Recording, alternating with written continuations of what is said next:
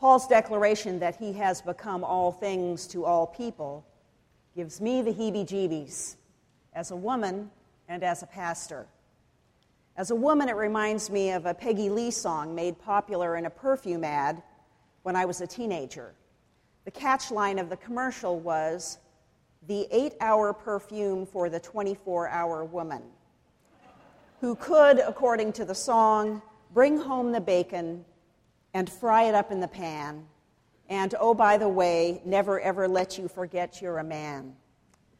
The ad, in the ad, a flawlessly gorgeous model appears first in a power suit with a fistful of cash, and then in slacks waving a frying pan around, and finally in a slinky cocktail dress. Subtle, right? Well, it was the 1970s. And then, as a pastor, as much as both pastors and parishioners, secretly or not so secretly, want the pastor of their church to be everything to everybody, it's a recipe for burnout and not healthy for a congregation. Paul sounds as though he may be experiencing burnout himself, but he says he can't stop himself. The Corinthian church is divided, and one faction has challenged Paul's authority as an apostle to guide and teach them. In these verses this morning, Paul is justifying his decision not to accept financial support from the Corinthians, even though he's entitled to it. We don't know why he isn't asking to be paid in this situation. He explains to the Corinthians that he proclaims the gospel because he is compelled to do so. He can't stop himself, whether he gets paid or not. He does whatever he needs to do to get Christ's message across, including becoming like a Jew when he's with Jews or like a Gentile when he's with Gentiles. Perhaps some of the Corinthians interpret this as being wishy washy. People in marketing might be thinking Paul is just following the old adage know your audience. But is this about marketing and sales? Is Paul just being a chameleon, one thing for one audience, another for another? It sounds a little slick, a little manipulative, even if it is all done for the sake of the gospel, as Paul insists.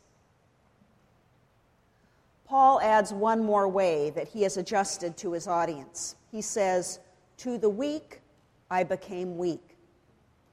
Here he doesn't say that he became like or as weak he says he became weak.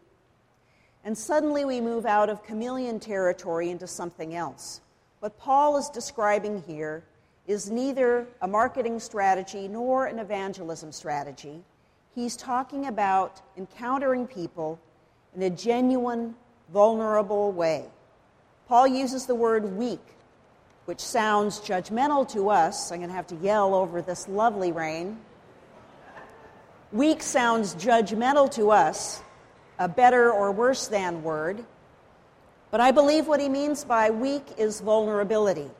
Paul remembers the God who sought him and the people who showed him that God was seeking him, and most importantly, that God was also seeking everyone else on the planet. The way Jesus sought and connected with, with and included people was by opening up, opening his heart, emptying himself of ego again and again. So, this is Paul's model. In order for, for, Paul to become as a Jew, he already was one, but he was trying to connect with those in, of his own people who didn't share his understanding and practices. In order to become like a Jew, then, he had to care about a group of people who were different from him. He had to care enough to meet them on their own terms. That meant listening to them, opening his heart to them, being vulnerable to their stories, their needs and desires and fears. And this is always risky because truly opening up to the other, being vulnerable with the other, weak with the other, inevitably means we will change. The word for this kind of behavior, for Paul's behavior, is not marketing, not evangelism, but hospitality. We often think of hospitality as being about tea and cakes, or maybe a warm greeting, or even taking the trouble in, of inviting a newcomer over to coffee hour. Those are all good things. But Christian hospitality, biblical hospitality, goes beyond this. Barbara Brown Taylor writes that the practice of hospitality in the Bible is often described with the word philoxenia.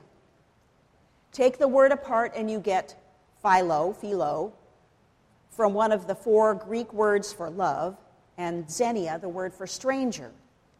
Love the stranger, in other words, which is about as counterintuitive as you can get.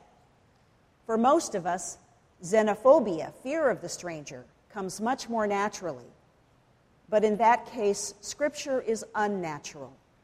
According to Jonathan Sacks, chief rabbi of Great Britain, the Hebrew Bible in one verse commands you shall love your neighbor as yourself, but in no fewer than 36 places commands us to love the stranger. Sacks continues The supreme religious challenge is to see God's image in one who is not in our image. For only then can we see past our reflections in the mirror to the God we did not make up. To see God's image in one who is not our image. This morning we begin our 4-week conversation on race and privilege at 11:30 in the fireside room following coffee hour. In the film we'll watch this morning, anti-racism activist Tim Wise talks about a conversation at a racism awareness training session. The African Americans in the session described the race and class barriers that had made it so difficult for them to live what we might call the American dream. At one point, a white man spoke up and said, It's simple. You work hard and you get ahead.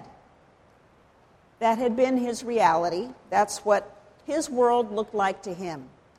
And so Tim Wise said to the man, What would it mean if these people in the room know their reality better than you know their reality?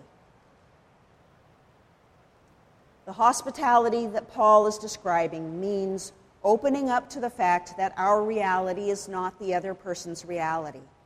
It means attempting to understand and have compassion for the other person's reality. Paul is operating out of a principle stated by Miroslav Volf in his book Exclusion and Embrace. Volf writes Inscribed on the very heart of God's grace is the rule that we can be its recipients only if we do not resist being made into its agents. What happens to us must be done by us. Having been embraced by God, we must make space for others and invite them in, even our enemies. Now, inviting them in doesn't mean converting people to our way of thinking or being or doing or believing. The president caught flack this week for noting, in reference to ISIS, that there have been times when people mass murdered in the name of Christianity too, and it is time that we Christians redefined evangelism, or perhaps recaptured or restored the original meaning of the word that Paul models for us here evangelism as radical hospitality. What Paul describes is a radical way of life in which he walks alongside all kinds of people in order to draw them to God, in order to draw them to relationship with God, not to a set of beliefs about God. And I know of no better way to draw people to God than by imitating God's welcome. I had a chance to practice this on Friday night. It was my turn to work at our Friday night shelter. We, many of us, take the shelter for granted after five years of hosting it, but I know there are people here this morning who don't know what it is or what we do on Friday nights. Every Friday night, from mid November through mid April, we host 25 to 50 men who have no place else to sleep over in Duncan Hall. We make a good hot meal and serve it on real dishes with real glassware, with cloth tablecloths and cloth napkins and floral centerpieces. Friday night we had lasagna, roast, fresh, roasted fresh vegetables The men favored the mushrooms over the Brussels sprouts. A spinach salad with berries, jicama, and feta cheese. I know these details because that was my contribution. Hot rolls and apple pie for dessert. It was raining Friday night, just about like it is right now, and the men arrived at the peak of the downpour. Several of the men who were working at the shelter went out to meet the bus with umbrellas to walk our guests into Duncan Hall. We greeted them at the door, shook hands, traded mundane observations about the weather, and invited them to have a cup of coffee or tea or instant cocoa to warm up while we were getting the food ready to serve. Then Joyce Snyder rang her Nepalese singing bowl, and we formed the circle that we always form. There were a handful of announcements, including that the paperback books that Maureen Kalbus had set out are there for the taking and don't need to be returned. Joy described the meal, and we all laughed sheepishly when we learned that the guys had been served lasagna every night that week. Bernie Del Santo, a retired San Anselmo police chief, passed out space blankets, those compact foil looking blankets that keep folks warm and dry, and he also gave away a jacket. Then we joined hands. Joy told the men that they didn't have to hold hands if they didn't want to, and Royce led us in grace. Martha Spears, Sue Neal, Joan Basor, Elizabeth from the preschool, and I served the food buffet style. And we try to have enough food so that we can be generous, big helpings and seconds if folks want them. Phil Boyle, a former city planner for San Anselmo, and high school junior James Conant, our intrepid dishwasher, served the milk, orange juice, and water at the tables. The Cowperthwaites, John and Carol, brought the apple pie around at the end of the meal. But before the pie, we, the church folks and other volunteers preparing and serving, also sit down and eat with our guests, spreading ourselves around so that there are no more than one or two of us at each table. We talk the way people talk at a meal. At my table, the talk about the weather led two of our guests uh, to discover that they'd both grown up in Maine. The young vet with several visible tattoos, and the pale, refined gentleman with a monogram on the pocket of his button down collar shirt joked that Californians are such wimps about weather.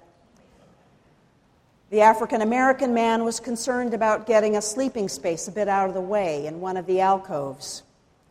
None of them talked about how they got there, why they are homeless, what part of their life had come apart at the seams.